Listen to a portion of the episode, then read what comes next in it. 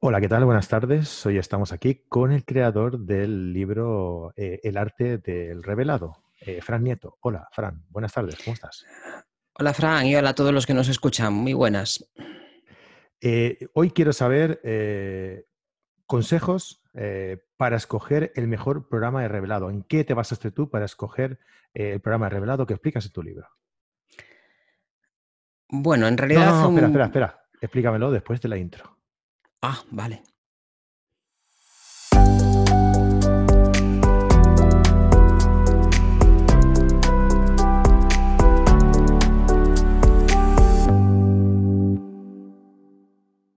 Hola, ¿qué tal? Bienvenidos a Carrete Digital, eh, la comunidad de fotógrafos en la que compartimos, disfrutamos y aprendemos fotografía. ¿Cómo? Pues como ya sabéis, a través de nuestros vídeos en nuestro canal de YouTube, de nuestros audios, de nuestros podcasts en las plataformas habituales, iTunes, iBox, Podbean, allá donde haya un podcast eh, sobre fotografía, allá que estamos nosotros. Y hoy, pues, estamos con nuestro colaborador favorito, que hace tiempo que no te lo decía, Fran, Fran Nieto. ¿Qué tal? ¿Cómo estás? Ahora rojo, con todas estas emociones que me desprendes. No, rojo no estás, que te has puesto ahí una iluminación ya profesional. Eh, qué bonito, Está tanto esta envidia ya, ¿eh? Claro, es que antes estaba con una luz que quedabas tú mucho mejor que yo y eso no podía ser. No puede ser, no puede ser. Y además me brillaba la calva y eso da muy mal efecto. Así que ahora hemos puesto aquí un paraguas con un foco LED ahí de un coeficiente de reproducción cromático de 97 y luzco en todo mi esplendor. Muy bien, muy interesante ¿eh? todo esto. Vamos a ver, ¿tú, nunca te has preguntado por qué eh, yo hago mis programas con, la gorra puesta? Ah. Ahora que dices eso de, de reflejar en la calva. bueno, pues nada, historias, batallitas para, para no dormir. Como siempre tenemos aquí en, nuestros podcasts. Ah, bueno, ¿qué tal? ¿Cómo estás, Fran? Muy bien, ahí trabajando bastante. Hay una paradita técnica por una operación que me hicieron y ahora estoy recuperando el ánimo y las ganas de trabajar. Estoy haciendo bastantes tutoriales últimamente. Estoy intentando hacer dos o tres por semana y llevo un par de semanas que estoy manteniendo el ritmo. Muy bien, muy bien. Te veo ahí a tope. Ya, ya mismo te vemos ahí, como decíamos, ¿eh? a, cuatro patas haciendo por el campo, haciendo, buscando florecillas y bichejos para hacer, eh, para hacer macro, ¿verdad? a ver si mejora su, a tiempo para aprovechar la primavera, que ya está, ya empiezan los narcisos a estar por el campo y las violetas y empieza a ver cositas. Bien, bien, bien. Pues yo estoy convencido que sí. Bueno, eh, si queréis ver a, a Fran en todo su esplendor, ¿eh? Eh, con, sus, eh, con su iluminación de no sé cuántos lúmenes, ha dicho que está utilizando, pues podéis vernos en nuestro canal de YouTube. Ya sabéis, Carrete Digital, nos buscáis ahí en YouTube y bueno, pues ahí estamos, ahí con todos nuestros programas, hablando de composición, hablando de los mejores fotógrafos de la historia, hablando sobre cacharreo con Pablo Gil, o sea, un montón de colaboradores y un montón de vídeos en los que os damos pues información valiosísima para, eh, para entender esto de la, de, la, fotografía, ¿no? En todas sus vertientes. Y bueno, pues como ya sabéis también, ya os comenté, estamos en todas las redes sociales, en, en Instagram, en Facebook, en Twitter, en Facebook incluso tenemos, tenemos grupos. Eh, pues temáticos de, de, carrete en los que bueno, comentamos cosas, hacemos encuestas, así que muy interesante buscarnos carretedigital.com como el podcast, ¿vale? Se llama el grupo de, de Facebook. Y pasaros por nuestro Instagram también, que estamos ahí a puntito de llegar a los 10.000. Oye, es, algo que, llevo mucho tiempo intentando tú y no, y no hay manera, cuesta, cuesta una barbaridad, ¿eh? Llegar a 10.000 para poder poner los enlacitos, ¿sabes? En, las stories de, Instagram. Que, pero cuesta, ¿eh? Cuesta. ¿Tú cuántos tienes en, Instagram, Fran? Ah, no sé. es que yo Instagram lo uso muy poco, la verdad. Es una red social que no he entrado nunca. Me parece que tengo 30 o 40 fotos publicadas y me hice miembro de la comunidad al poco de salir, pero la verdad que lo usé muy poquito, muy poquito. No acabo de tener un cierto feeling con ella y lo uso muy poco. Debería de usarlo más porque casi todo el mundo se está mudando ahora de Facebook a, esa red social, pero bueno, habrá que dedicarle tiempo. Pero por ahora apenas publico nada en ella. Yo creo que debo tener 2.000 o 2.500 seguidores, una cosa así, muy poquitos. Bueno, pues yo, estaba pensando hacer un concurso chulo ahí en Instagram y bueno, pero me gustaría llegar a los 10.000 antes. O sea que si estáis escuchando esto, animaos y, si llegamos a 10.000 vamos a hacer un concurso chulo. eh, un concurso o un sorteo, no sé, por ahí andamos. A ver, a ver, a ver. Así que si estáis escuchando esto, id a Instagram y nos seguís, ¿vale? Eh, carrete digital barra baja com. Venga, y no me enrollo más, va, que si no, se nos, van a dar las tantas. Como hemos dicho un poco en la... Después llevo yo la fama de que me largo, pero al final eres tú el que está aquí. Sí, sí, sí, sí, seguro. Ya nos van a dar, ya lo aviso, pero, pero bueno. bueno, pues hoy, eh, Fran, me ha, eh, le he dicho, Fran, a ver, ¿de qué podemos hablar tú? Que eh, llevamos mucho tiempo sin grabar y me apetece grabar contigo. ¿Y, de qué podemos grabar? Ah, y como está liado con el tema de, los cursos de, revelado y de Photoshop y tal, que por cierto pronto tendremos noticias ah, de todo esto, a razón de esto, eh, pues me ha dicho, oye, ¿y qué te parece si, si damos a, nuestros oyentes o a nuestros eh, seguidores, eh, consejos eh, para escoger el mejor programa de revelado que podemos utilizar. ¿no? Ah, no tanto como, nombres, ¿no? no tanto como decir, oye, pues mejor Lightroom que el otro. No, no, esto ya lo daremos también, ya lo explicaremos, pero sí como concepto general en qué nos podemos basar para escoger pues un tipo de programa, otro, o, dentro del abanico de programas que tenemos, cuál podemos escoger entre todos ellos. ¿no? te planteo yo el, primer punto, ¿vale? Así por encima, a ver qué me, cuenta. Fran, ¿necesitamos eh, un programa o nos vale con el JPG de la cámara? Pues esto va a depender fundamentalmente del tipo de fotografías que hagamos y de la finalidad que tengan. Hay gente que será imprescindible que pueda trabajar en JPG, como por ejemplo un periodista que está en un campo de fútbol y necesita subir las fotografías en unos minutos a un servidor para que sean publicadas de inmediato. Y ahí es que no hay mucho margen para editar absolutamente nada. Y hay otros campos donde a lo mejor el problema es la cantidad de espacio que ocupa en, tu disco, en tu tarjeta. Y hay, hay muchas situaciones en las cuales la mejor alternativa es disparar en JPG.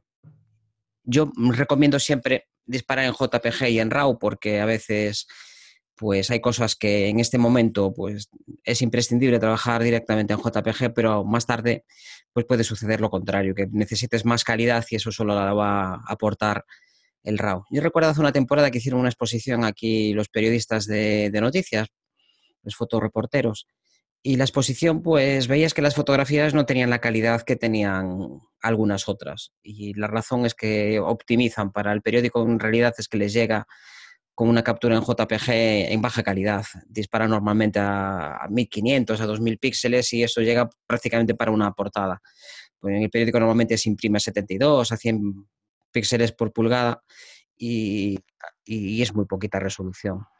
Y entonces, pues acostumbrados a trabajar con esta dinámica, cuando llega el momento de hacer una exposición y hacer una copia de 40 por 60, pues ya no necesitas 100 píxeles por cada, necesitas 254 y las fotos se veían dentadas con los artefactos típicos del JPG y es una pena porque estas fotos lucirían mucho tiempo. Si no tienes tiempo y no tienes ganas y no te apetece pelearte con un programa adicional, y los resultados que te ofrece tu cámara a ti te satisfacen, pues no necesitas ir más allá. No eres más fotógrafo por trabajar en RAW, desde luego. No seas más fotógrafo ni por disparar en, un formato o en otro, ni por disparar en modo manual o por disparar con ópticas muy luminosas o la fotografía va de otra cosa. Mm. De hecho, el trabajar con manual en la fotografía eh, está como, eh, eh, digamos que es mm, un recurso eh, de los que enseñan fotografía más que de los fotógrafos profesionales. Porque los fotógrafos profesionales al final lo que les interesa es sacar su trabajo rápidamente. Y, si ellos pueden automatizar este proceso eh, de una forma más efectiva para tener su trabajo lo más rápido posible, pues a mí no me expliques de que tengo que hacer las fotografías en manual o no sé qué. Hacer las fotografías en manual está muy bien para la gente que está aprendiendo, para que eh, o sea, para que eh, entiendan lo que están haciendo, ¿no? Digamos. Pero yo creo que una vez entendido y cuando estás buscando más productividad que otra cosa, eh, pues trabajar en semiautomático o en, si lo tienes medio controlado, en automático, pues no es mala opción, ¿no? Depende de lo que estés haciendo, evidentemente. El tipo de fotografías que hago yo es muchísimo más sencillo trabajar en manual y yo como soy tremendamente vago, pues hago lo que es más sencillo. Si yo estoy mezclando luz natural con una luz de un flash, me es más sencillo poner la cámara en modo manual y aunque varíe la exposición, el automatismo de la cámara no va a variar la cantidad de luz que aporta el flash. El flash también suele trabajar en, en manual y todas las fotos van a ser iguales con independencia de que el bicho esté un poquito más claro, un poquito más oscuro, el fondo más negro o más claro. Es una cuestión de facilidad. Si estoy haciendo un paisaje, me es mucho más fácil ver cuál es el histograma y, derecharlo por completo para optimizar la máxima calidad, porque yo no necesito 15 fotogramas por segundo, necesito hacer una foto cada 15 minutos. Entonces, a mí me es mucho más sencillo, tengo muchísimo tiempo. Pero, por ejemplo, la semana pasada estuve fotografiando así un poquito el carnaval que me apetecía y nos invitó una amiga que vive en Ourense, es una zona de carnavales muy interesantes. Y allí es que la luz era realmente patética estaba nublado, otras veces estaba el sol, otras veces había un poco de niebla en el fondo. Y jugarte ahí a trabajar en manual y que una foto se te queme y la otra y, andar cambiando mientras la gente está corriendo de un lado para otro es muy complicado. Es tremendamente complicado. Entonces, pues como dices tú, pues prefiero un modo de preferencia a la velocidad en este caso para que no te salgan movidos con el, con el movimiento. Pues mira, le pongo un 250 de velocidad y la cámara que ponga el ISO y que ponga lo que quiera. Algunas fotos han salido quemadas, otras han salido oscuras. Las que han salido quemadas, pues en general, pues no tienen mucha salvación. Las que han salido oscuras, pues ganarán algo de ruido. Si hubiera trabajado un manual, la calidad del archivo habría sido perfecta, pero no habría cogido al señor corriendo. Entonces. Claro, hay que valorar ahí qué, decidimos, ¿no? Oye, pues me parece un buen tema para tratar eh, otro, en otro programa, ¿eh? Mira que llevas ideas ya apuntadas, pero no apuntas ninguna y no lo hacemos nunca después. Van saliendo ideas, nunca las hacemos. ¿Cómo que no? Mira, apuntada queda. Venga, apuntar una mano y no, y no te laves. Mira, en mis apuntes aquí lo voy a apuntar. este es un eh, tema que yo lo veo mucho también, que hay mucha gente que dice que hay que trabajar en manual nada más, depende. Yo cuando trabajo en macro con flashes y bichitos que se están moviendo y que están dando la lata, es que los flashes van en modo TTL y no pasa absolutamente nada. Claro. Si al final, al final, cuando tú tienes un buen resultado, ¿qué más da? Que lo hayas hecho en manual, que lo hayas hecho en automático, ¿qué más da? la, prueba, el objetivo lo has conseguido, lo tienes ahí, delante. Has conseguido hacer la foto, bien expuesta, ¿qué más quieres? Eh, entendiendo tú lo que, lo que haces para, eh, si tienes algún, em, algún, algún problema, ¿no? Que te surge algún inconveniente, lo que sea, que tú puedas eh, compensar, ¿no? Eh, pues la exposición o el ISO o lo que sea, para lograr eh, acabar la, fotografía, tener la fotografía con un simple cambio, ¿no? Pues mejor que, eso. No, acabo de entender por qué esa manía de trabajar eh, en manual, si no es por eso, ¿no? Si no es por aprender y por, y por, por asimilar todos esos conceptos para luego poder entender mejor cómo funciona la máquina en automático y ser más productivo. Bueno, y porque hay algunas cosas que son más sencillas de hacer en manual, son bastante más sencillas y, sobre todo la coherencia de, todos los disparos va a ser enorme. Con tal de ajustar la primera vas a tener todas las demás. En una fotografía de producto hace una temporada me encargaron hacer pues casi 2.000 productos para una tienda online y mira, pues fue un caso donde evidentemente utilicé modo manual, flashes en manual y daba igual que hubiera una botella de, un desodorante, que hubiera una botella de un champú, que la etiqueta fuera blanca, la etiqueta fuera negra, da igual. Ajusté la primera, ajusté la última, botón derecho, exportar.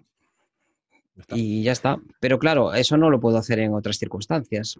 Mm. Depende. Es que depende mucho de lo que esté haciendo.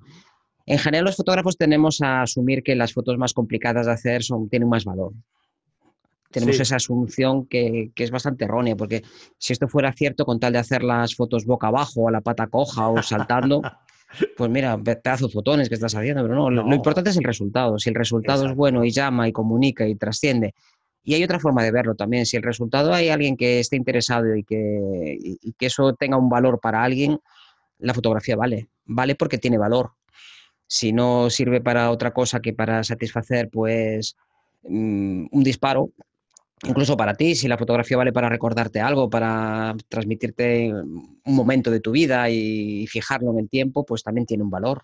Por, en, esa medida vale. Y, cuando pasen 20 años y ves la fotografía a lo mejor de tu abuela o de tu tía o alguien que estaba ahí, que le has hecho unas fotografías un día por la tarde, es que lo que te va a venir a la cabeza no es usaste el modo manual o si era todo automático. Lo que va a venir a la cabeza es otra cosa. Eso es una manía que tenemos los, fotógrafos. Eh, realmente luego cuando la gente ve las fotos no piensa cómo lo ha hecho o, qué velocidad ha puesto. No piensan en qué bonita o qué fea o, me despierta unos sentimientos o, no me los despierta y ya está. No, es que no hay que darle más vueltas. Eh, bueno, Fran, lo, lo he apuntado, ¿eh?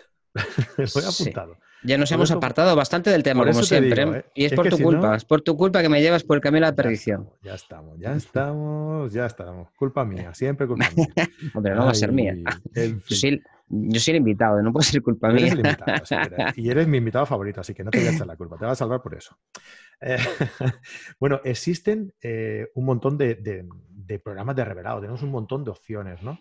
Ah, yo me acuerdo de cuando compré la cámara, me venía un, programa con el que podía descargar las fotografías eh, de mi cámara al ordenador y otro programa con el que podía revelar esas fotografías. Estamos hablando de hace mucho tiempo, evidentemente, y, esos programas no eran tan potentes quizá eh, como, como, lo que hay ahora, eh, pero sí que es verdad que a lo mejor es que no habían más, ¿no? O eran más difíciles de, de encontrar, ¿no?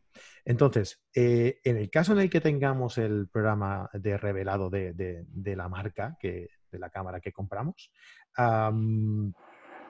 ¿es mejor quedarnos con eso? ¿Nos vale eh, con ese? ¿O tenemos que buscar eh, otro mm, que sea fuera de, este ámbito? Pues depende, como siempre. A ver, la ventaja de nuestro fabricante es que generalmente lo suministra. Es que las cosas, las afirmaciones rotundas necesitan de pruebas rotundas y yo carezco de ellas. Entonces prefiero aportar los pros y los contras y que la gente decida qué es lo que necesita. Porque dar una opinión es fácil, todo el mundo tiene una opinión, es como el culo, todo el mundo tiene uno, pero claro, pero la opinión tiene que ser fundada y cuando la opinión es fundada y sirve para ti, es posible que a otra persona pues, los mismos argumentos le sirvan. Pero si no le aportas otros argumentos, lo que estás haciendo es llevarlo a, un huerto que a lo mejor pues, no es el suyo.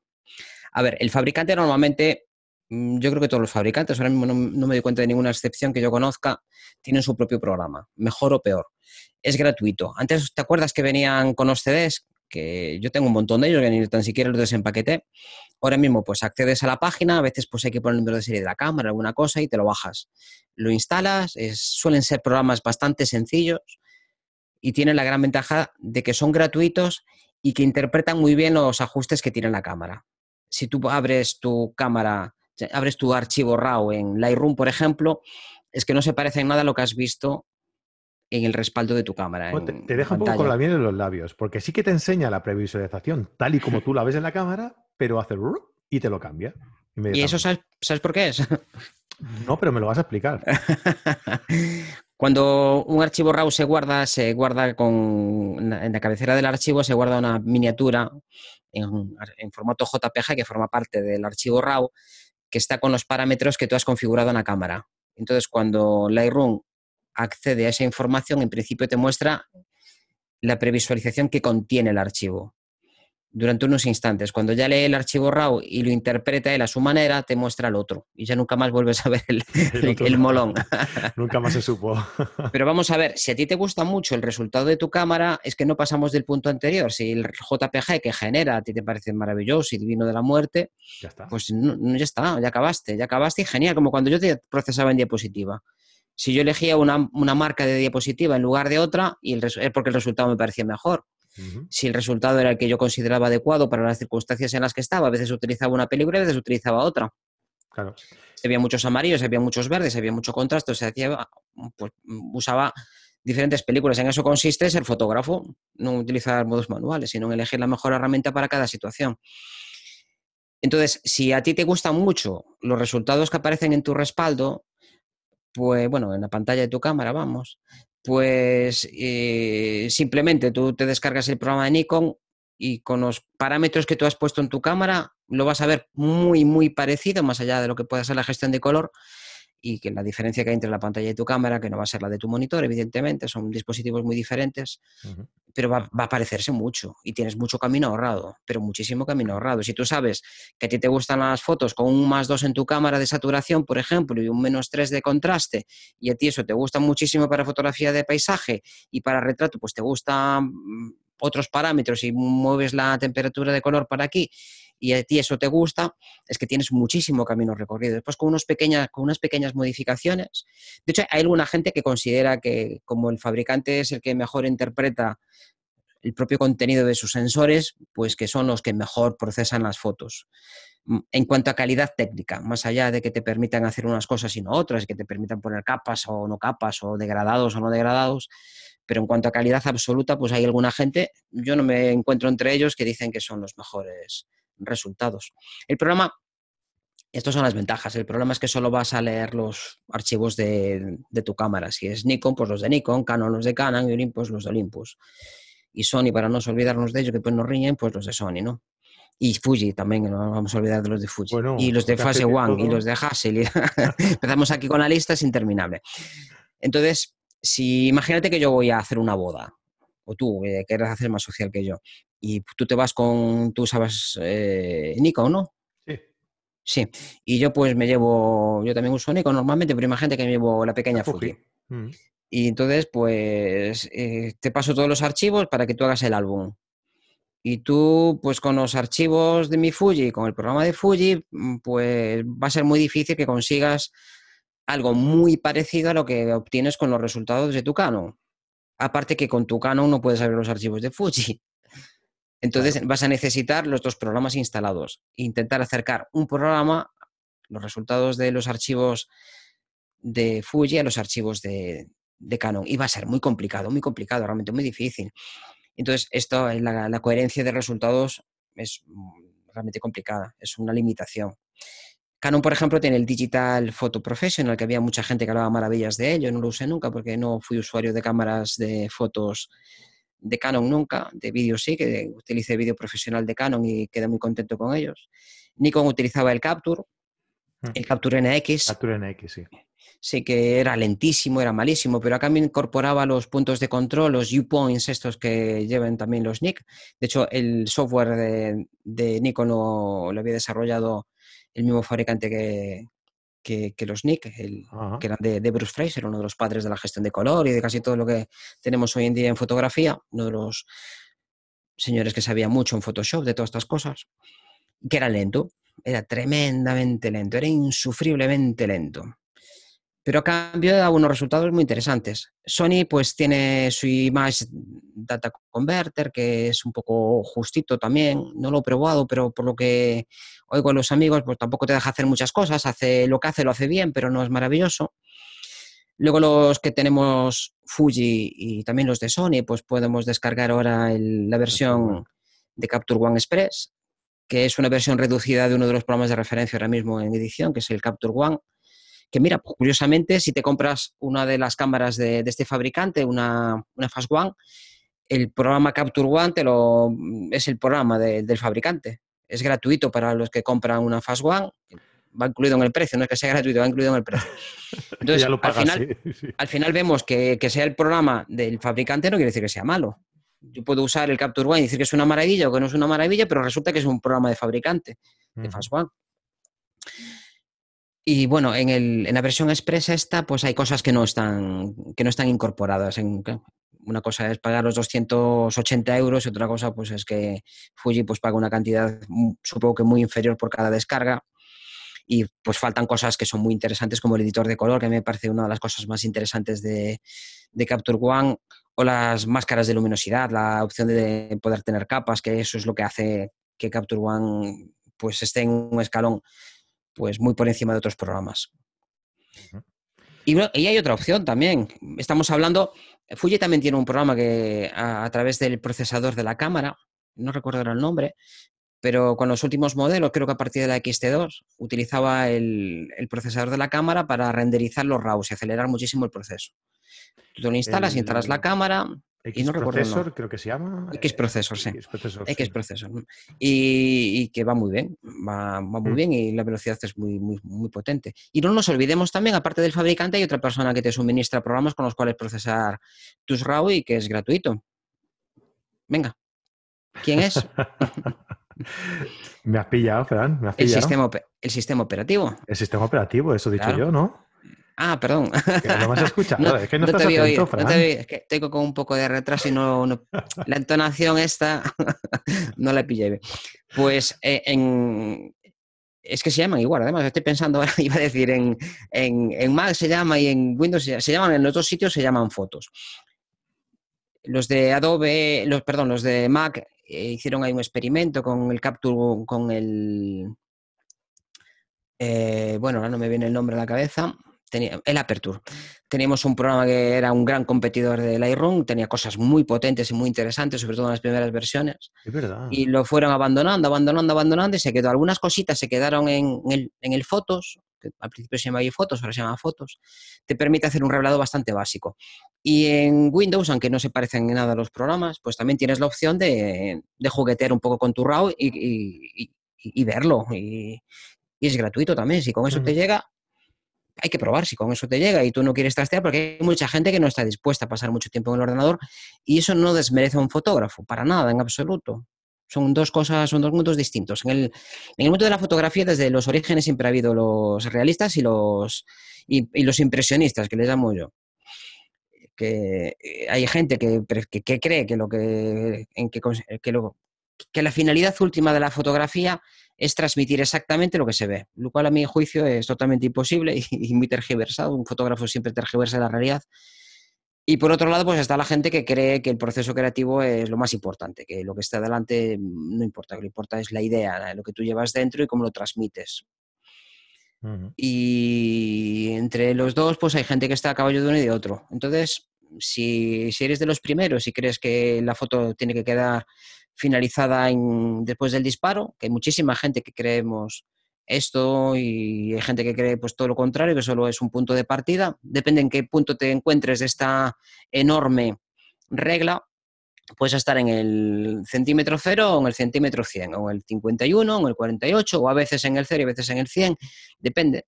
Entonces, si si a ti no te hace falta mucha edición y necesitas nada más que retocar un poquito ligeramente, a lo mejor el equilibrio de blancos, un poquito el contraste, bajar un poquito la luminosidad y recuperar un poco las sombras, pues igual simplemente con estos programas pues vas sobradísimo, vamos. Y no pasa nada, y no pasa absolutamente nada. No te van a poner nota en una exposición, no te van a preguntar. Tú vete a una exposición de, de cualquier colectivo, de la, yo qué sé, el el concurso de la BBC y, allí nadie pone los datos de la cámara allí debajo. No, no valoran si la cámara, si el premio se ha hecho con una Fuji, con una Nikon o con una Sony o no. En ocasiones ni tan siquiera valora si la fotografía tiene mucho ruido o poco, valoran otras cosas. Claro. al final lo que valoramos es el resultado, como, como hemos dicho antes, es que al final siempre acabamos en lo, en lo mismo. Y para, para, todos aquellos que quieran, eh, que busquen o que les guste pasarse más tiempo en, en el ordenador ah, y, quieren, por ejemplo, tocar, eh, editar con Photoshop, ¿les vale con Photoshop o, quizá sería más conveniente también eh, quedarse un poco antes y no liarse tanto? Bueno, Photoshop en principio no, no edita archivo RAW, necesita un plugin que es el Camera RAW y Camera RAW pues tiene los mismos ajustes que tiene Lightroom en otro orden y, algunas cosas pues las tiene Lightroom y otras cosas las tiene Camera Raw que no, son exactamente iguales, pero son pequeños detalles, son sutilezas, vamos, que han de andar buscando en el programa para encontrarlas. Si tú partes de un... Hay dos formas de procesar ahora mismo. Por un lado estamos los que solemos intentar sacar el máximo partido posible de los programas de revelado y prácticamente acabar la fotografía en él. Yo estoy más cerca de, de la opción de Only Raw, y entonces, pues normalmente proceso muy poco mis fotografías y en 30, 40 segundos tengo la foto prácticamente lista y, ya pues paso a Photoshop a veces para, para, aplicarle algún ajuste más caras de luminosidad, para cambiar el tamaño y enfoque final y, ya acabé. Entonces necesito Photoshop muy poco. Hay otras personas que prefieren hacer justo lo contrario, partir de un archivo RAW muy suavecito, muy, muy neutro, y prácticamente nada más que hacen ajuste blancos, un mínimo contraste, ajuste de, exposición de blancos y de negros y parten de un archivo que es súper, súper planito. Y luego ya en Photoshop hacen todo el trabajo. Entonces esta gente acaba, el procesado lo acaba pues, prácticamente con un preset. En la importación le aplican un preset a su programa y ya lo exportan directamente. Si vas a hacer casi todo tu trabajo con, capas en Photoshop, pues igual la mejor opción es no comprar un programa de revelado y, hacer simplemente una edición básica en cámara RAW y, pues aplicar niveles, curvas, ajustes del que te venga bien, saturación y todo esto, pues ahora mismo casi todos estamos utilizando máscaras de luminosidad para estos procesos, que son muy potentes y te permiten hacer muchas cosas, y sin halos y sin cosas raras, y pues igual es una alternativa. Y, también muy válida. El resultado final va a ser prácticamente el mismo. Una vez que tú conviertes un RAW a, a PSD o, a TIFF, la cantidad de información que tiene es, brutal. Me Incluso Incluso podrías, sí, incluso digo que podrías abrir tu RAW como, objeto inteligente y si necesitas retocar algo, que vas cambiando de idea por el camino, pues doble clic y le tocas a lo que necesites. Vamos, o sea, puedes tener lo mejor de los dos mundos y seguir manteniendo tu RAW activo mientras estás editando. Es que la opción de solo Photoshop también, bueno, solo Photoshop con esta salvedad de que necesitas el plugin este de cámara RAW y, es una forma también muy razonable de acabar tu flujo de edición. Digo que me huelo cuál va a ser tu respuesta, pero bueno, te, voy a tener que hacer la, pregunta. Ah, ¿Con qué programa aconsejas que, nos quedemos? Con el que responda a tus necesidades. y las necesidades son de cada uno. en mi caso concreto, en mi caso concreto, llevo muchísimos años trabajando con los programas de Adobe, tengo una base de datos con muchísima información y es muy difícil salirse de ahí, es muy, muy difícil. La capacidad que tiene Lightroom de gestionar etiquetas es brutal. Es, solo había un programa que, lo hacía mejor que Lightroom, que ya está descontinuado y lo utilizábamos en Windows hace muchísimo tiempo, que lo llevaba una sola persona, era Mario, un alemán que había hecho un programa que tenía una capacidad con los requisitos que teníamos por aquel entonces de procesado, pues podías tener una base de datos con 500.000, 600.000 fotografías y los resultados eran brutales. Hasta le podías decir a una fotografía, hacías una simulación en pantalla, cogías el ratón, pintabas de azul por arriba y de verde por abajo y te buscaban a base de datos todas las fotos que tenían azul por arriba y verde por abajo. Un prado con... Pues eso, era potentísimo, era súper potente y funcionaba muy bien. Lo que pasa es que después quedó desfasado con, con Lightroom. Lightroom te permitía tener todo en uno.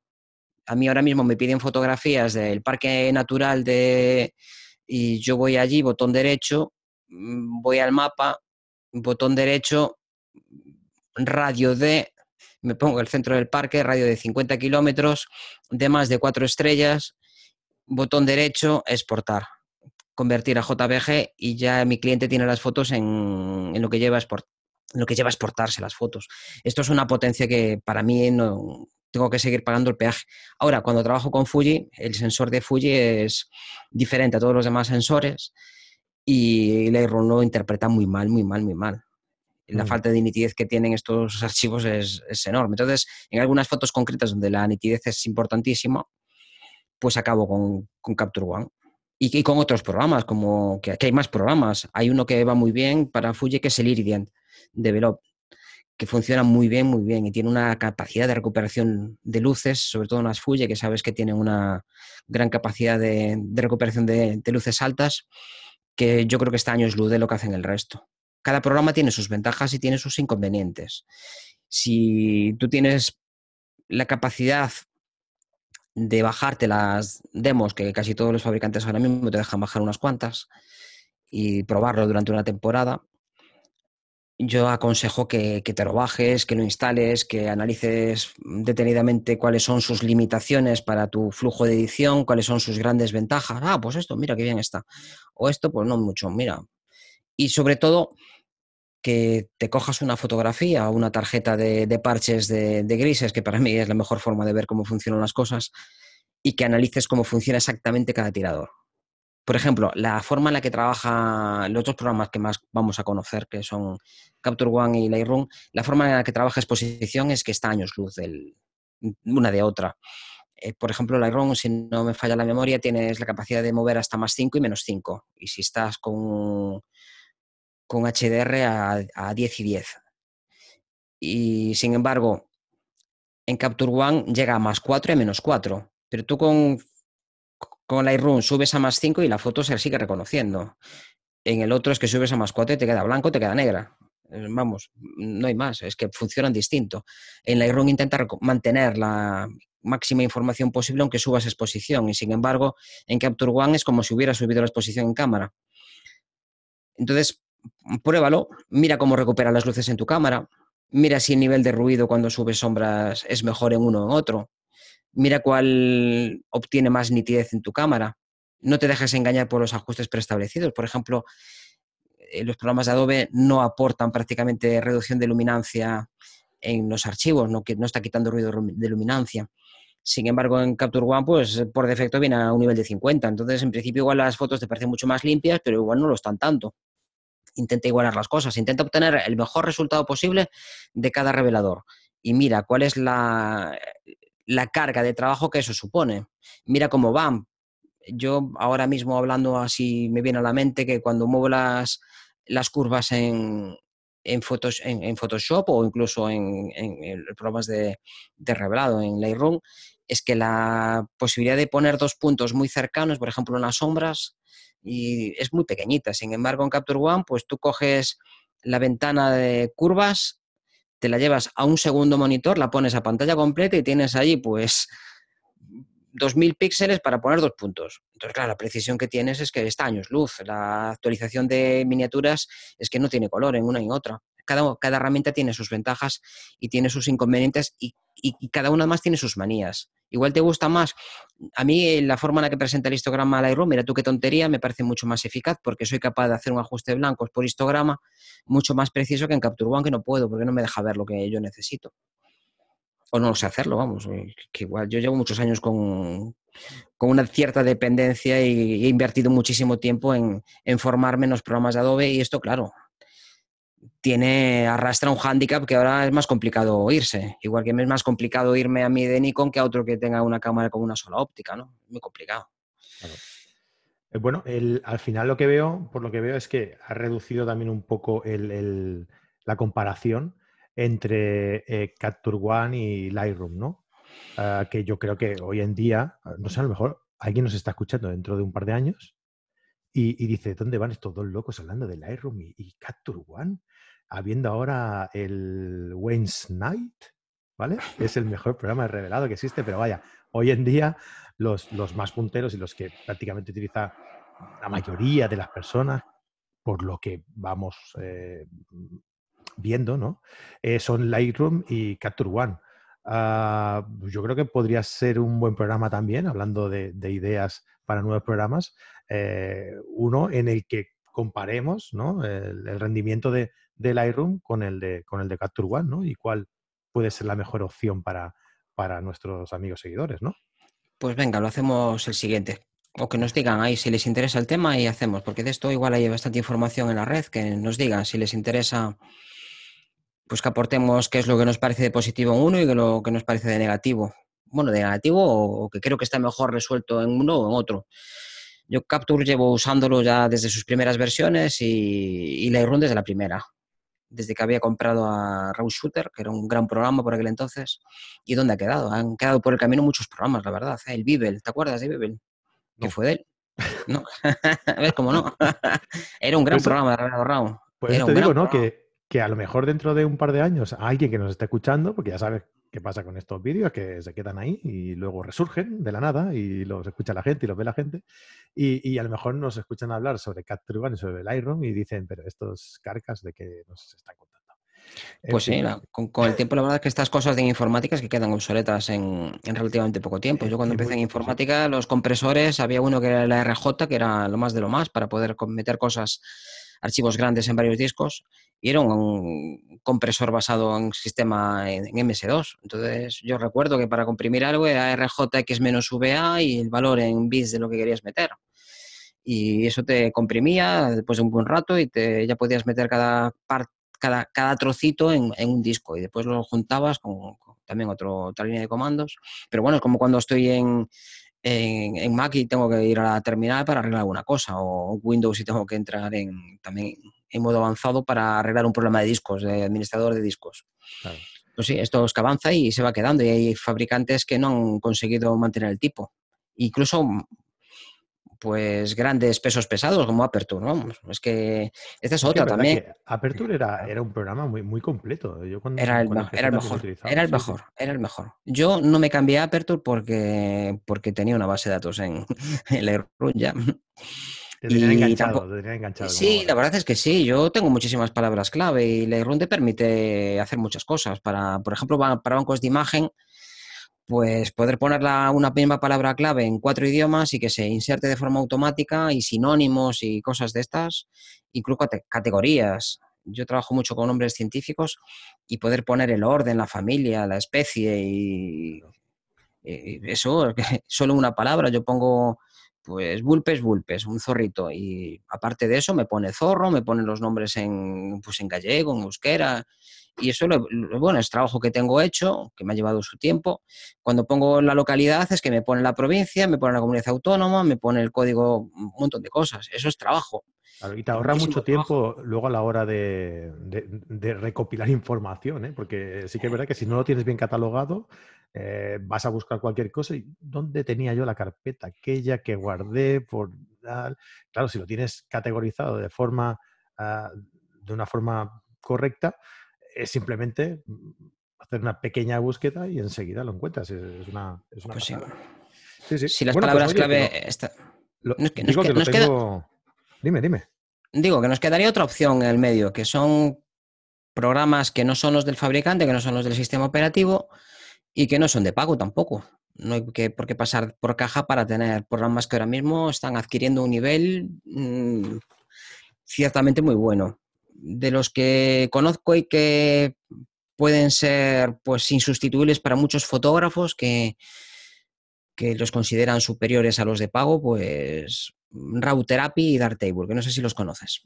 Darktable sí, bueno, son programas eh, gratuitos y con código abierto, ¿verdad? Sí. Eh, y, bueno, mm, yo siempre he escuchado que tienen buena, que tienen buena respuesta. Y, por lo que tú me has comentado antes, que has estado echando un vistazo, han avanzado bastante también, ¿no? Sí. Había bastantes programas de, este tipo, pero había algunos que eran, eh, eh, vamos, eran en línea de comandos. Tú ibas poniendo, pues, contraste más dos. Ibas poniendo así, pero en comando, escribiéndolo, vamos.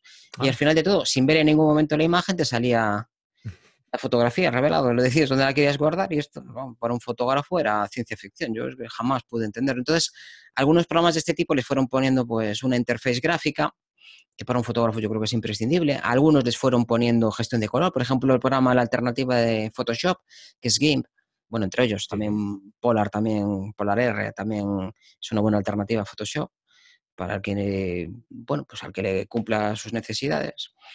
Y bueno, por ejemplo, Raw Therapy, pues la última versión no está para nada abandonado, porque cuando te casas con un programa, pues también quieres que los archivos que has estado editando, si yo he editado mis fotografías en Capture One durante los últimos cuatro o cinco años y de repente Capture One deja de estar ahí disponible y se vuelve obsoleto porque el sistema operativo, el Windows 11, el Windows 12, pues aunque te hayas comprado tu licencia de Capture One, pero no lo puedes instalar, que esto pasa también. Hay muchísimos programas. Lightroom, por ejemplo, ya no carga en sistemas operativos antiguos. Si deja de dar soporte, mi base de datos se queda obsoleta. No sirve para nada. O, me quedo con el ordenador que daba soporte a eso, que me tiene pasado cuando hacía vídeo con, con, algún sistema operativo que la tarjeta gráfica no tenía drivers nuevos, el fabricante no los había sacado y no había drivers para esa tarjeta, y yo durante varios años utilicé un sistema, solo un ordenador para editar vídeo hasta que me cambié, cambié a otra tarjeta y, cambiamos todo. Pero estás bastante atadito. Entonces, esto es importante. Tú tienes toda tu, información, todos tus archivos ya editados y no hay nada que los lea. Esto es un programa de obsolescencia que puede ser muy grave en algunas situaciones. Pero muy grave. Imagínate que tienes, mm, hay 40.000 o 50.000 fotos y quieres hacer una exposición y vas con tu nuevo programita y, no hay nuevo programita, no, no, tienes forma de editar. Y dices, jo, pues las fotos que hice, una retrospectiva, por ejemplo, Fran Palmero, los últimos 15 años, y no tienes forma de, recuperar esas ediciones. Es evidente que seguramente pues hay otro programa que las pueda leer, pero tu edición de aquel momento ya no la tienes. Ya no tienes claro. Vas a editarlo con, la, con tus conocimientos actuales, pero entonces no es una retrospectiva, es la reinterpretación. Tú imagínate pues que a Velázquez le dijeran, cuando ya estaba pintando las meninas y, y, que le dijeran, pues ahora vas a, recuperar el, pues, el retrato de Felipe IV. Y no lo iba a hacer igual, claro. Claro. Dalí, por ejemplo, era, era un maniático que se dedicaba, cuando iba a casa de sus amigos, le había regalado algún cuadro que se dedicaba a repintarlos. Y estaba todo el día repintando. Hay muchos autores que, que andan repintando toda su vida. Pues claro, un fotógrafo, si has editado esta fotografía y la has acabado, pasará el tiempo y verá sus fallos, pero en ese momento concreto de tu evolución como fotógrafo era lo que hacías. Ahora si, si recuperas eso y lo editas otra vez, lo estás interpretando a la luz de tus conocimientos actuales y de tus valoraciones personales tus sentimientos actuales. Y cambia totalmente, claro. Esto es, esto es un problema. Por eso yo, en general, cuando edito las fotografías suelo guardarlas en, ya acabadas, en, en, PSD o en TIFF o en JPG, y están listas para imprimir y las guardo ahí como archivos definitivos. Bueno, este, el Raw Therapy te decía que la última versión es recientita, de febrero. Lentita, calentita, vamos. Bueno, eh, Therapy es de Experimental Raw Photo Editor, nombre así, ¿verdad? y es también un proyecto de, un autor, de, de Gabor Horvat, que estuvo trabajando mucho tiempo y poco a poco se fue sumando a la comunidad gente que sabe muchísimo de imagen es compatible con todas las plataformas, con Windows, con Mac y con Linux. El diseño pues no es tan bonito como el de otras plataformas porque prefieren trabajar y, destinar recursos más a que funcionen las cosas, sino a que luzcan bien. Y lo que me ha sorprendido es que tienen opciones que no tienen programas de pago, pero, pero ni de lejos, vamos. Las opciones avanzadas de Raw Therapy están a, al alcance de entenderlas, de qué son exactamente, yo creo que de poca, de, poca gente. Yo hay algunas que se me escapan realmente, pero mucho, mucho, mucho. Me ha sorprendido, por ejemplo, que para, que para Fuji puedes definir cómo interpreta la matriz. Tienes allí pues cinco deslizadores, que no tengo muy claro para qué son, que tengo que analizarlos con más tiempo, porque esto es una novedad, que la última versión que había visto yo de Raw Therapy no lo tenía y te deja hacer cosas, pero muy potentes, muy potentes, que, pueden asustar incluso y que pueden enlentecer muchísimo el programa también. Este es el gran problema que tienen estos programas, que aquí no pagas nada, soporte el que puedan tener, pero si el programa es inestable o va lento, pues es así, no hay más. Yo como Routerapia, sí. Yo como las opciones que tiene de luces y sombras de, este programa he visto pocos. ¿eh? El nivel de ruido y el ajuste que tiene de, ruido y demás, he visto muy pocos. Darktable también acaban de renovar hace poquito la versión, ya tiene una versión con, una Wii, con una, con interface gráfica ya curradilla, no es tan bonita como la de Capture One. Ya trabaja con máscaras, tiene muchísimos ajustes también y tiene incluso pues cosas que estaban reservadas a programas de, de pago como la aceleración por tarjetas gráficas por la, por la GPU que no la tienen todos. De hecho, Lightroom, por ejemplo, la tiene, pero para unos filtros muy concretos, igual que Photoshop. Está más integrada en Premiere, que sí que hay, se le puede sacar mucho partido a una buena tarjeta gráfica con, una buena cantidad de hilo escuda. Y Lightroom por ahora accede a él muy poquito y Photoshop cada vez más, pero con filtros de estos avanzadillos, como iluminación y cosas de estas, ¿no? Efectos 3D, pero este trabaja desde el principio y tiene una gestión de color que ya le gustaría a muchos. ¿eh? La gestión de color de Darktable es súper, súper potente, con muchísimas. Con, con, cosas que a mí se me escapan también, te digo la verdad. Soy sincero. ¿A la altura de, Capture One, por ejemplo? Que, una de las. Por, encima, por encima. Por encima, Las opciones de gestión de color de Capture One son, son interesantes. Por ejemplo, te deja exportar a CMYK, que la Lightroom no te deja. Y a la gente que imprimimos en imprenta, en rotativa, pues nos viene muy bien pero realmente mm, previsualización de colores fuera de gama y estas cosas, pues no, no te deja hacer mucha cosa. No tiene una gestión de color como la que tiene Photoshop. Te deja trabajar con, con perfiles ICC. Lightroom trabaja con, con perfiles propios, con DCP. Y este trabaja con lo que tú le digas. Le da igual. Si tienes un perfil de, de tu cámara, le da igual. De que sea de uno o sea de otro. Lo carga y trabaja con él. Y yo creo que si, si, dedicáis un poco de tiempo y miráis las guías, que normalmente es el gran problema que tienes que están en el idioma de Shakespeare y a veces son un poco farragosas, porque la mayor parte de la gente que hace estos programas sabe mucho de imagen, pero no suelen ser fotógrafos acostumbrados a, a, pensar más en el resultado final que en el camino. Pero a cambio es que tienen una, un, cuidado y un mimo por el detalle y por y porque es que aquí de esta forma el, el ruido de píxel de está muy cuidado y le dedican pues, horas y horas de debate a encontrar la mejor solución. Y tú a lo mejor pues, no entiendes muy bien para qué es ese tirador, pero está ahí y cuando le sacas partido y cuando lo necesitas y entiendes para qué sirve, pues, hombre, esto lo tengo aquí, no lo tengo en el otro lado. La verdad que las, las opciones que tienen son, son enormes, son enormes, enormes. Son... Ah, pues el Darktable, por ejemplo, tiene la posibilidad de trabajar por, por ajustes como la, la célebre el sistema de, de zonas Ansel Adams, en las 10 zonas, tú puedes decir, irte allí, decir, pues quiero subir mm, brillo en la zona 7 o quiero bajar en la zona 4. Eso no está en ningún lado. Es el único que de, de, retoque por, por, máscara también, ¿no? más bien yo lo que, lo equivaldría a un ecualizador de, de sonido. Tú le tocas al canal que te interesa. Está repartida las frecuencias eh, por, en 10 partes y tú le tocas allí y ya está. Es muy sencillo, es una especie de, como dices tú, de máscaras de luminosidad que estás afectando nada más. En realidad lo que estás haciendo cuando haces una máscara de luminosidad es intentar aislar el sistema de zonas. Diferentes luminosidades, claro. Claro. Por eso te decía que si tú sabes identificar las, los niveles de, luminosidad a, las zonas de, luz de la, de, la, de la toma, del archivo, es identificar ese grupo, y tocarlo y sabes que vas a tocar solo esa zona donde, donde hay esa luminosidad, ¿no? O sea que es. Sí. La verdad es que está muy bien.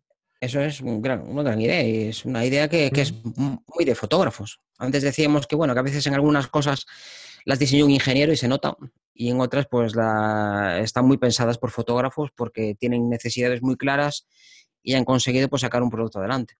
y, y, sin un aporte económico simplemente por amor al arte. Es un proyecto abierto, de código libre, cada uno pues va aportando lo que puede y a veces pues simplemente con que se te ocurran ideas para que los que saben más de números pues puedan hacer sus integrales y sus derivadas y sacar el, programa adelante, pues hay programas de, de, revelado astronómico que empezaron así también, que acabaron siendo de pago y que mira, y esto pues igual acaban siendo de pago, pero si si el precio es razonable y, son competitivos respecto a otro, pues es otra forma de empezar, pues como pudo haber empezado la iRun así, vamos. Bueno, pues muy interesante. Otra, otra, opción eh, que tenemos también para, ah, para elegir eh, a la hora de editar nuestras, nuestras fotografías, pues oye, yo creo que ya hemos eh, completado las cinco consejos que íbamos a dar, ¿no? Pues más o menos, por ahí andamos. Ah, vale, no me digas que, había otro. No, en esta ocasión, como me dices que me estiro mucho, ya no puse el sexto. Bien, bien, pues menos mal. Eh, pero que, escucha, si tienes otro, mm, no te cortes, ¿eh? Me lo dices y hacemos otro programa. Yo, el sexto, si hay que ponerlo, mm, sería prueba. Prueba, prueba y prueba. Analiza con fotos difíciles de las que digas, esta foto me resulta muy complicada de procesar porque tiene un contraste brutal y estoy llevando al sensor a su máximo rango dinámico y, a ver qué saco de aquí, a ver dónde tengo más información. A ver cómo puedo conseguir que estas nubes sean más azules. Si es el trabajo que haces normalmente, pues para ti es importante. Si trabajas con fotos con muchísimo nivel de detalle, cómo funciona el, el enfoque de entrada. Por ejemplo, en Capture One el enfoque de entrada es más agresivo que en, Lightroom. Eh, cada uno tiene sus, cositas y solo tú puedes decidir cuál es el que se adapta mejor a, lo que tú buscas en un programa. Y luego el factor precio también. Si no estás dispuesto a pagar o no estás dispuesto a perder mucho tiempo, son factores que hay que tener en cuenta. Y solo lo puede decidir cada uno. Por eso no hay un programa perfecto, igual que no hay un ordenador perfecto y no hay una moto perfecta ni hay un coche perfecto. Claro. Alguno, es, eh, se llevará el gato al agua el, programa que más se adapte a, tus necesidades de, pues, del trabajo que tú, que tú realizas normalmente con la cámara, ¿no? El que te, el que te suponga eh, un trabajo más cómodo, más práctico y más ágil. Y ya está. Al final estamos siempre con lo mismo es como si compras coches. Si a ti te gusta andar en bicicleta, pues igual valoras mucho la comodidad de tener una furgoneta y poder meter la, bicicleta detrás y llevártela a donde vayas a pedalear. Que a lo mejor no es tan bonito como un Ferrari. Sí, ya, pero en un Ferrari no puedes poner un portabicicletas en la. No, y a lo mejor tampoco puedes aparcar en una ciudad porque tropiezas en el, en, el cambio de rasante del vado, ¿no? Claro, claro. Yo no puedo dejar nada porque me lo rayan y no lo puedo meter en un parking porque rozo toda la parte de abajo. sí, pero es que yo solo lo guardo en mi casa, voy de vacaciones al pueblo de al lado, doy una vuelta y me vuelvo y para mí me vale y además voy muy bien y el descapotable me da aire en la cara y para mí lo valoro mucho más que el resto. O yo no llevo casi nunca equipaje y pues necesito un coche pequeño porque lo aparco mejor en una ciudad. Cuando estuve en Roma me sorprendió, bueno, supongo que ahí en Barcelona, yo, que somos de pueblos pequeños nos sorprende todo, la verdad. Salimos de casa y vamos ahí un poco con, el atillo y me sorprendió la cantidad de coches de estos de Mercedes, los Smart, que estaban aparcados perpendiculares al resto. Como las motos, vamos, donde hay un hueco te meten una moto, ¿no? Pues esto es igual. Y digo, joder, pues es arriesgarte, porque es que había algunos que de verdad que sobraban unos pocos centímetros por cada lado. El coche que tuviera que salir de atrás o de delante, las posibilidades de que te meta una puerta para adentro son enormes. Pues allí estaban. Pero claro, no sobresalen del ancho de los otros coches y pueden aparcar. Mm. Y para alguna gente, entre buscar un aparcamiento que no hay de, pues de 4 metros 50, porque que mide mi coche, por ejemplo, y meter un coche de 2 metros, vaya abismo. Vaya abismo, claro. Aquí se practica el, el Tetris aparcamiento. Claro. poco. Hay que buscar el hueco e incluso en los parkings. Tendrías que ver algunos parkings en Barcelona privados que para meterlo tienes, tienes que ser ingeniero, ¿eh? Yo la verdad que las, veces que fui a, Madrid, a Madrid y a Barcelona aparcaba el coche en un parking y ya me movía en transporte público. Y casi siempre llego en avión, entonces pues no me entero. Cuando vengo con algún amigo, pues acabamos en un parking y a veces pues es que no hay ni sitio. Y algunos por ahí en la Rambla, recuerdo que había uno que la entrada era complicadísima, que si llego a llevar yo mi coche habría salido hecho una calamidad y lleno de tiritas, porque aquello era, en su coche era pequeñito y genial, maniobraba por allí muy bien, lo metió sin problemas, pero claro, que no puede llevar la mochila y la tienda de campaña, ¿no? Pero tampoco es la necesidad de su vida. Igual para cuando necesite eso, prefiere alquilarlo, claro. Y con los programas exactamente igual. Si tú necesitas hacer tethering y enseñarle a tus clientes el producto que estás fotografiando, una modelo o lo que estás haciendo y necesitas que las fotos pasen de forma automática de la cámara al ordenador y se le aplique una serie de presets a partir de una que se ajusten todas las demás y que te las vaya enseñando, pues hay unos programas que van mejor que otros y hay otros que ni siquiera lo contemplan.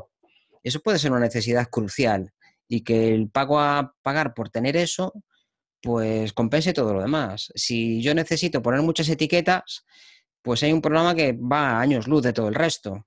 Si necesito hacer webs, aunque sean cutres, o necesito imprimir, pues hay algunos programas que lo tienen y otros que no. Depende. Por eso hay que probarlos. Y hay muchos, la verdad es que hay muchos y algunos muy buenos y gratuitos y por perder una tarde y decir, pues esto es para mí o esto no es para mí, desde luego hay programas que cuando la gente se encapricha con ellos no lo cambian por nada. ¿eh? Algunos gratuitos como Raw Therapy que hay gente que son verdaderos adictos a ellos y los defienden a capa y espada y con buenos argumentos y buenas razones. ¿eh? Hay cosas que, que, de verdad que no las hacen los de pago, pero ni de lejos. Las capacidades de personalización, por ejemplo, la claridad que en algunos programas pues tienes un tirador, claridad para la derecha, claridad para la izquierda. En otros claridad ya tienes, bueno, pues la claridad puede ser de esta manera, puede ser de otra, puede ser de esta otra, o, algún programa como Darktable que en claridad es que tienes cuatro parámetros para mover allí. Y dices, pues jodín, me puedo ajustar más. El contraste el contraste eh, en los programas que estamos utilizando es que a la derecha y a la izquierda, o le pones o le quitas. Ya, pero contraste en luces altas, contraste en bajas luces, radio del contraste. Esto lo tiene Routerapia. Es que está años Es un nivel de precisión ya bastante avanzado, ¿eh? y que a veces notar las diferencias son unas cosas sutiles y otras mm. veces es que dices, joder, esto como no lo hacen el resto, pero esto, vamos, esto, eh, como no van todos por aquí, me están cobrando 300 euros y como no tengo yo esto, que lo tengo uno barato o gratuito incluso, vamos. O gratis, O gratis, sí. Eh, yo creo que, que nuestros seguidores te perdonarán el hecho de no haberme hecho caso cuando te he dicho que dejamos el último consejo para un nuevo programa. Pero bueno, yo entiendo que la gente te va a perdonar por esto, ¿eh? que lo sepas.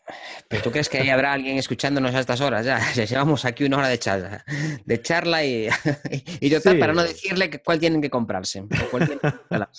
bueno, conociéndote ya seguro que la gente... El, resumen del programa va a ser, yo cuando, cuando vaya a hacer la entrada, cuando vaya a hacer el texto, ¿vale? Eh, cinco consejos. Total, eh, resumen, ¿vale? Depende. ya está, ya está. Te ahorras, te ahorras escuchar una hora de programa. No, hombre, no. Eh, que seguro que, todos los matices estos que, has dado pues van a hacer eh, a, la gente eh, decidirse por uno o por otro, dependiendo de, las, de las funciones que haga uno u otro y, de las necesidades que cada uno tenga. Eso, eso está clarísimo. Bueno, Al precio que tiene instalarlos y probarlos, no, que no te lo cuenten. Pruébalo y experimenta. Sí, porque luego vas a perder unos días, pero vas a tener las cosas claras y vas a avanzar como fotógrafo. Ah, luego todos te, te, permiten el, eh, descargártelo gratuitamente y probarlo a lo mejor un mes. O, o sea que tú puedes probar todos de forma gratuita y luego ya, pues claro, cada uno ya que elija el suyo. Hay otro que no hablamos de él, que es el One, el One on, One Photo Raw. Sí, o Luminar, ¿no? Que son de este estilo, así tipo sí, Luminar está, es verdad, Luminar está muy, muy de moda ahora porque te permite cambiar fondos y, te permite hacer cosas que son muy complicadas de hacer incluso en Photoshop. Y con una, ah, eso sí, estás ajustado a una serie de parámetros que te da el fabricante y de ahí no te salgas y de las ideas que tiene él. Y con esto puedes hacer esto y con esto puedes hacer otro. Son, son preses básicamente eh, ya predefinidos, pero que son muy personalizables y personalizables pero son, sí, puedes variar para arriba, para abajo, para uno y para el otro, pero que son muy resultones y que en poquito mm. tiempo, mm, de un RAW completamente plano a cosas que en, otros programas pues puedes llevar un buen rato, ¿eh? Si es que lo sabes hacer. Y aquí con, tres botoncitos son, son muy resultones. Pero para un profesional normalmente a mí Luminar pues mm, le daré otra vuelta porque la última versión no la he instalado, no la he probado pero yo creo, para mí la, versión 3, vamos, me quedo con, mis programas tradicionales porque lo que necesito es mucha capacidad de ajustar exactamente lo que yo necesito y iluminar a mí no me lo permite, no me lo permite. Las ediciones. Bueno, eh, ¿tú sabes quiénes son muy, muy resultones también? No. Nuestros seguidores, nuestros ah. amigos carreteros, sí, sí, sí, sí, son muy resultones. Y por eso todos los que eh, vayan a carretedigital.com y se suscriban, ¿vale? Van a tener acceso a todos los cursos de nuestra plataforma, entre los cuales están el tuyo de macro y de composición, y a muchas otras ventajas más que ya os adelanto que son que, no vais a poder rechazarlas y vais a tener que suscribiros y pagar 10 euros al mes. ¿Cómo qué? Como un grupo privado en Facebook donde cuando nos lo permita la técnica, la tecnología, perdón, eh, vamos a emitir eh, directos allí en el grupo, directamente con nuestros colaboradores, ¿no? Ah, también pues vamos a, analizaros vuestras fotografías, eh, nos podéis enviar fotografías y los vamos a comentar, nos podéis decir qué temas queréis que toquemos en los, en los podcasts, ah, mm, vamos a, bueno, vamos a, compartir un montón de, noticias, de, sugerencias, de, ventajas, de descuentos. O sea que importante, ¿eh? O sea, tenemos un centro ahí eh, donde vamos a estar en contacto toda la comunidad y aparte de poder eh, ver todos los cursos, vais a poder eh, disfrutar de esta, de esta comunidad todos juntos, ¿no? Además también de, muchas otras ventajas, ah, como por ejemplo descuentos en, en Photocard. También vais a tener descuentos en Photocard, ¿vale? Ah, así que, bueno, y de más contenido que vamos a ir subiendo también a, a, nuestra plataforma, Carrete Digital, ¿vale? Así que ya sabéis, carretedigital.com, vais allí os suscribís. Y si queréis también os podéis descargar la eh, guía de los 75 consejos para mejorar tus fotografías, que esta es totalmente gratuita, como los programas que nos ha comentado Fran. Eh, la podéis descargar y también se agradece que nos envíes un mail diciendo si os ha gustado, si os ha servido, si no, cuál os ha gustado más. Así que os invito a que vayáis a descargarosla y que no y que nos lo comentéis, ¿vale? Fran, muchísimas gracias por haber estado aquí hoy compartiendo tus conocimientos que me imagino que, el, hecho de, publicar el libro eh, sobre revelado te habrá facilitado dar estos consejos hoy en el, programa, ¿no? Bueno, yo llevo muchísimo tiempo dando cursos, impartiendo docencia sobre procesado y, y, revelado. Para mí son dos procesos distintos. Por un lado está el revelado en archivo RAW y por otro está la edición y por otro está el retoque. Para mí son tres procesos distintos, no tienes por qué pasar por todos. No tienes por qué pasar por todos en, correlativamente, vamos. Puedes necesitar revelar tu fotografía, pero no necesitas pues, procesarla y quitarle el cielo y ponerle unas margaritas en primer plano. Eso. Depende. Y son muchos años ya de experiencia y, siempre pruebo pues todo lo que todo lo que puedo. Últimamente menos porque tengo menos tiempo, estoy a otras cosas y la verdad que cacharrear cada vez cacharreo menos con estas cosas porque ya estoy muy instalado con los programas, consigo los resultados que, busco y son programas que, en general los programas de pago tienes muchísima información. Tú vas a, a YouTube y buscas exposición en Lightroom y te va a salir un tutorial. O 40 o 50. Buscas en, en exposición en, en Develop y, no te sale nada. Información que tienes la del fabricante y, pelearte con el inglés y a veces con, con abstracciones que pueden ser un poco complicadas de entender porque son cuestiones técnicas escritas por ingenieros que ellos lo tienen muy claro, pero tú la aplicación práctica, entonces Mm, a, mí eh, la edición me resulta pues mm, relativamente asequible porque llevo muchos años esperándome con ella. Además edito muchas fotografías para gente que hace exposiciones y mm, pues me piden a mí que les haga el trabajo de, de edición y estoy muy acostumbrado a trabajar con muchas cámaras diferentes y con técnicas de procesado que no se parecen en nada a las mías. Y la verdad que a mí aunque mis fotografías no utilizo mucho, mucha edición en Photoshop y cosas de estas, es un programa que me encanta. Es un programa y cuando pues hay alguien que tiene unos gustos estéticos que son más acordes con la edición, pues la verdad me lo paso muy bien. Mm.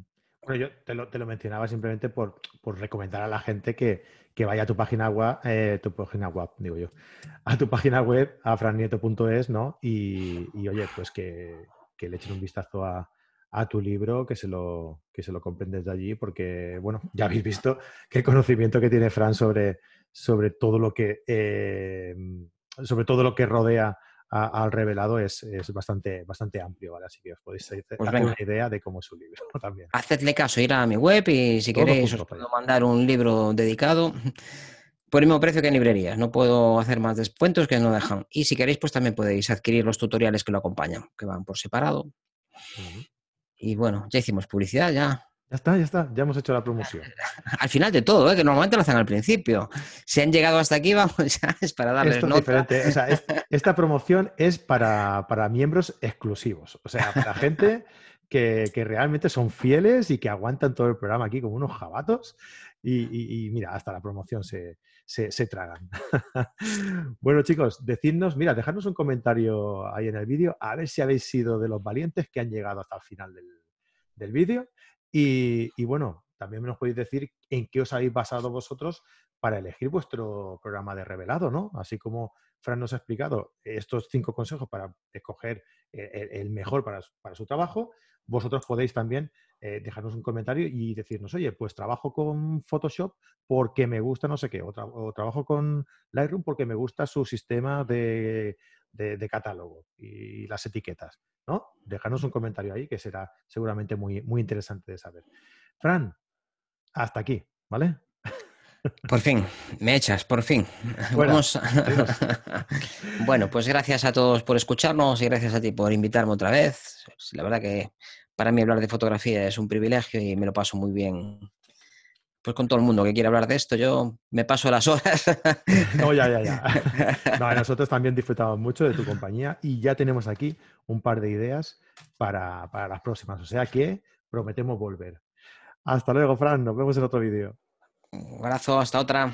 Y a todos vosotros, pues ya sabéis, en uno de los lados dejamos la opción de suscribiros al canal de YouTube si nos estáis viendo por ahí y en el otro os aconsejamos uno pues, de tantos vídeos que tenemos, eh, igual de bueno que este o más.